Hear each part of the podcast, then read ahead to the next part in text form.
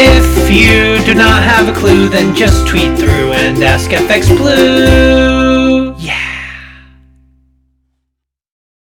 Hello, good morning. It's Friday the nineteenth. I'm F X Blue and I'm back under the brolly for today's market brief.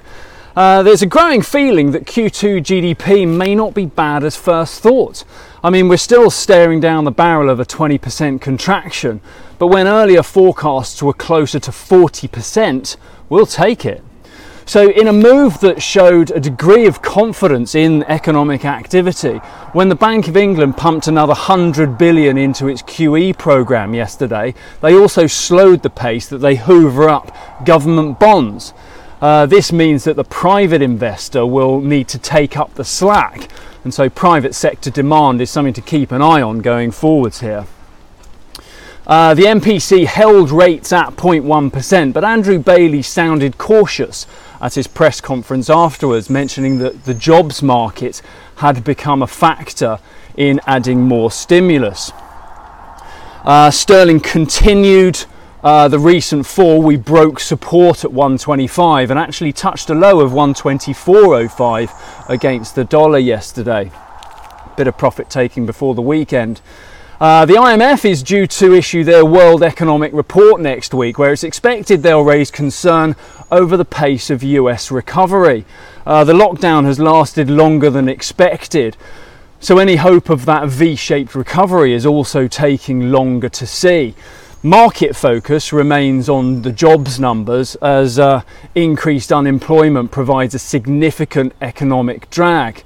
Uh, and while we saw stellar data for May, there are lingering concerns that we'll see an adjustment to the May data on the next non-farm Friday. And that's actually uh, due on Thursday, the second of July, because of Independence Day. Non-farm Thursday, eh? Whatever next. Um, weekly jobless claims are levelling off around the one point five million mark. That's new claims every week. And that be, it might be another signal that the V-shaped recovery is a little optimistic.